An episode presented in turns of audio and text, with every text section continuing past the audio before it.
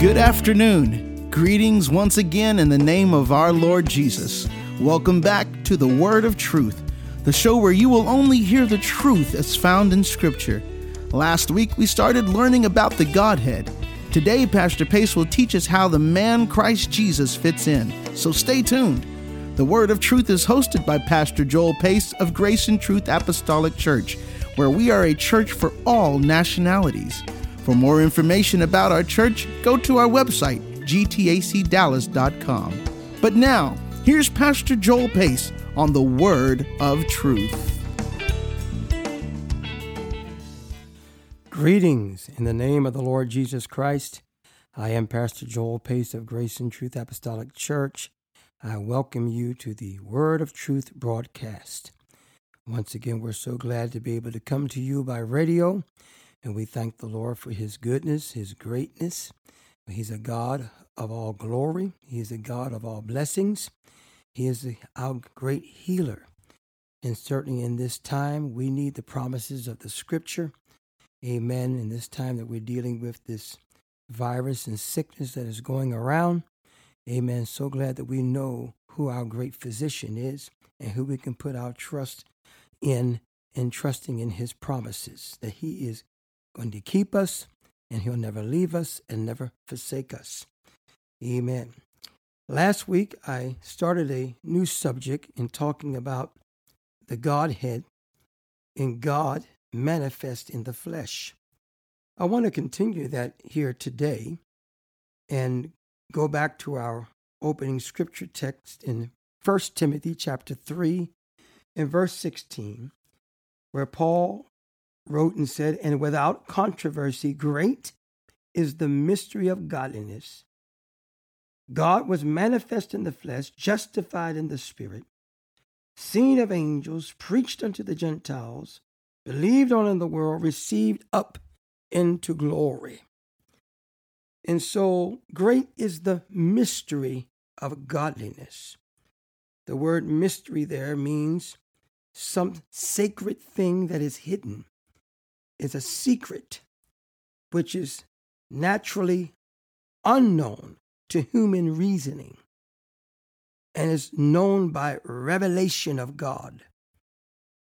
To understand the Godhead and the mighty God, amen, which is Jesus Christ manifest in the flesh, it must be a revelation that's given by God. Paul tells us that the mystery is a vital secret that can only be known by a revelation of God. Man had never seen nor known true holiness of life in all the history of mankind.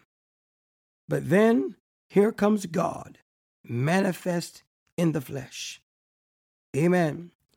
He was shown openly, revealed, declared, proclaimed in living flesh.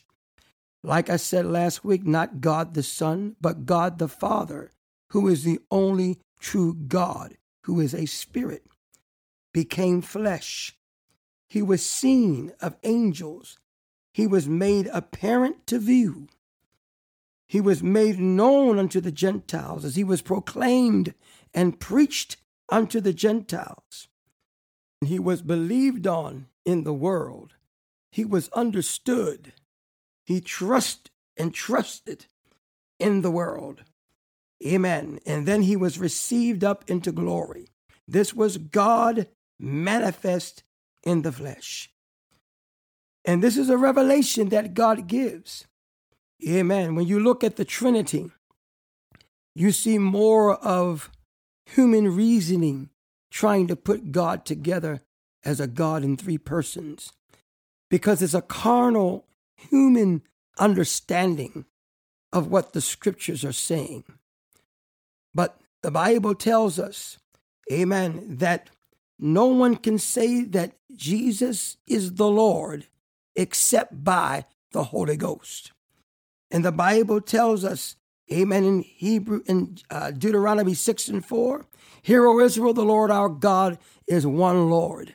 And Jesus Christ is that Lord because he is God manifest, made known in the flesh. It's a beautiful revelation. Amen. When we look at Isaiah 9 and 6, we again can see, amen, who, what, who and what Jesus is called. Isaiah 9 and 6 says, For unto us a child is born, unto us a son is given, and the government shall be upon his shoulder, and his name shall be called Wonderful, Counselor, the Mighty God, the Everlasting Father, the Prince of Peace. Now, if Jesus Christ was God the Son, the second person in the Godhead, then he would not be the mighty God. Amen. And his name would not be called the everlasting Father. Amen. But because that's who Jesus was, God the Father manifest in the flesh, then we can see that this is also the Father's true name. Oh, hallelujah. Amen. And that's why Jesus said again in John chapter 14, when it was asked in verse 8, Philip saith unto him, Lord, show us the Father, and it sufficeth us. Jesus saith unto him, Have I been so long time with you, yet hast thou not known me, Philip? He that hath seen me hath seen the Father. And how sayest thou then, Show us the Father? Believest thou not that I am in the Father, and the Father in me?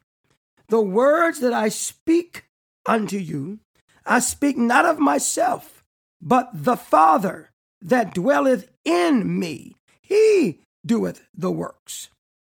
So again, we see that it's the Father that is in Christ. And that's why Second Corinthians 5 and 19 says, to wit, which means to know that God was in Christ, reconciling the world unto himself. Amen. And so it was God the Father that was in Jesus Christ. That's what made Jesus God manifest in the flesh because there's only one God, one Spirit. Hallelujah. Amen. Ephesians 4 and 6 tells us there is one body and one Spirit, even as you're called in one hope of your calling. There's one body. Amen. The flesh, the body, the church, Jesus Christ, we're his body, and one Spirit, that's God. When you say, think of the Son of God, you must think of the flesh. When you think of Father and you see Jesus Christ as God, then you think of the Spirit. One body, one Spirit. Amen. Ephesians 4 5 says, one Lord, one faith, one baptism. And verse 6 says, one God and Father of all, who is above all, through all, and in you all. Now the question must be asked how did the Father get in us? If God is in three persons and there is a Trinity God the Father, God the Son, God the Holy Ghost then that would be the Holy Ghost in us because we receive the Holy Ghost like they did on the day of Pentecost. Amen. But because we understand there's only one Spirit, and that's God, that one Spirit, as God said, that in the last days I will pour out of my spirit upon all flesh. So, who is the Holy Ghost? It's God's Spirit being poured out. The same Spirit that lived and dwelt in Jesus Christ. The same Spirit that raised up Jesus from the dead is the same Spirit, hallelujah, that created all of the heavens and the earth. The one God, the one Spirit Amen. The Holy Ghost, which is the Spirit of the Father. And that's why, amen, the Father is the Father of the Son, Jesus Christ. Think about it. Amen. It said, praise God, that that which is conceived in you, Mary, is of the Holy Ghost.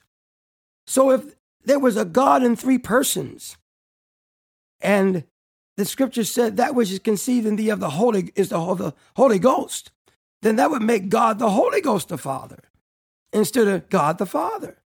But when you understand that God is a spirit and there's only one spirit, that God's spirit moving upon Mary, amen, was this was his Holy Spirit, His Spirit moving, the Holy Spirit, the Holy Ghost, the Spirit of God, the Spirit of the Father, the Spirit of Christ is all the same Spirit. Amen. And the scriptures bear that out. And so that which was conceived in Mary was of the Holy Ghost. But we know, amen, that God the Father is the Father of Jesus Christ. Why? Because there's just one Spirit. And so that's why there's one God and Father of all. He's above all, through all. He's in us all. All of us that have the Holy Ghost, we have the Spirit of the Father because that's one Spirit. Oh, hallelujah, one Spirit. Amen. And we see, even as Paul wrote in another passage of Scripture, in the book of Colossians, chapter 2. Amen. You see, Jesus Christ is not the second person of the Godhead.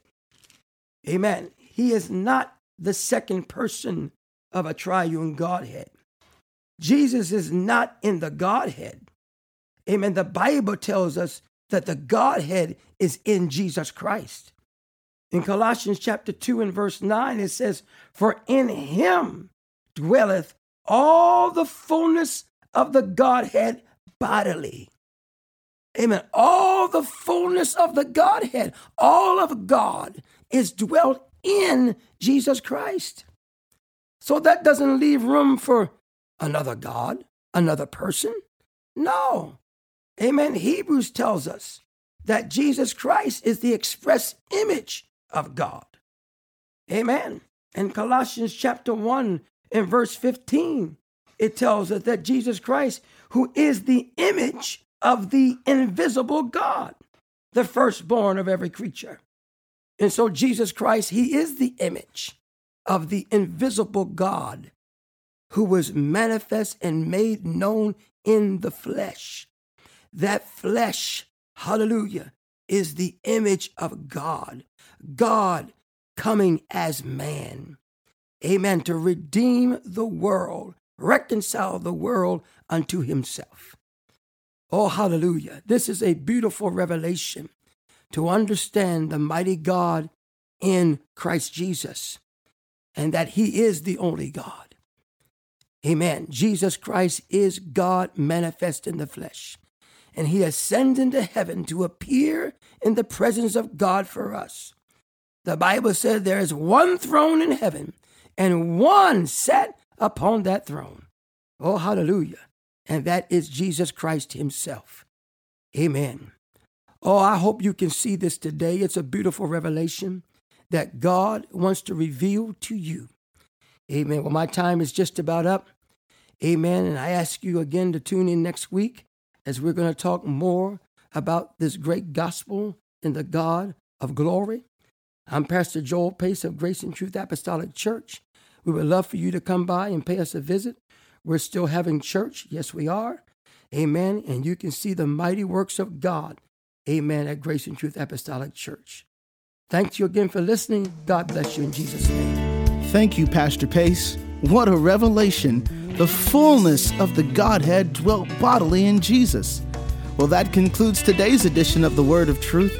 If you can't wait to know more, call us. We would love to give you a personal Bible study.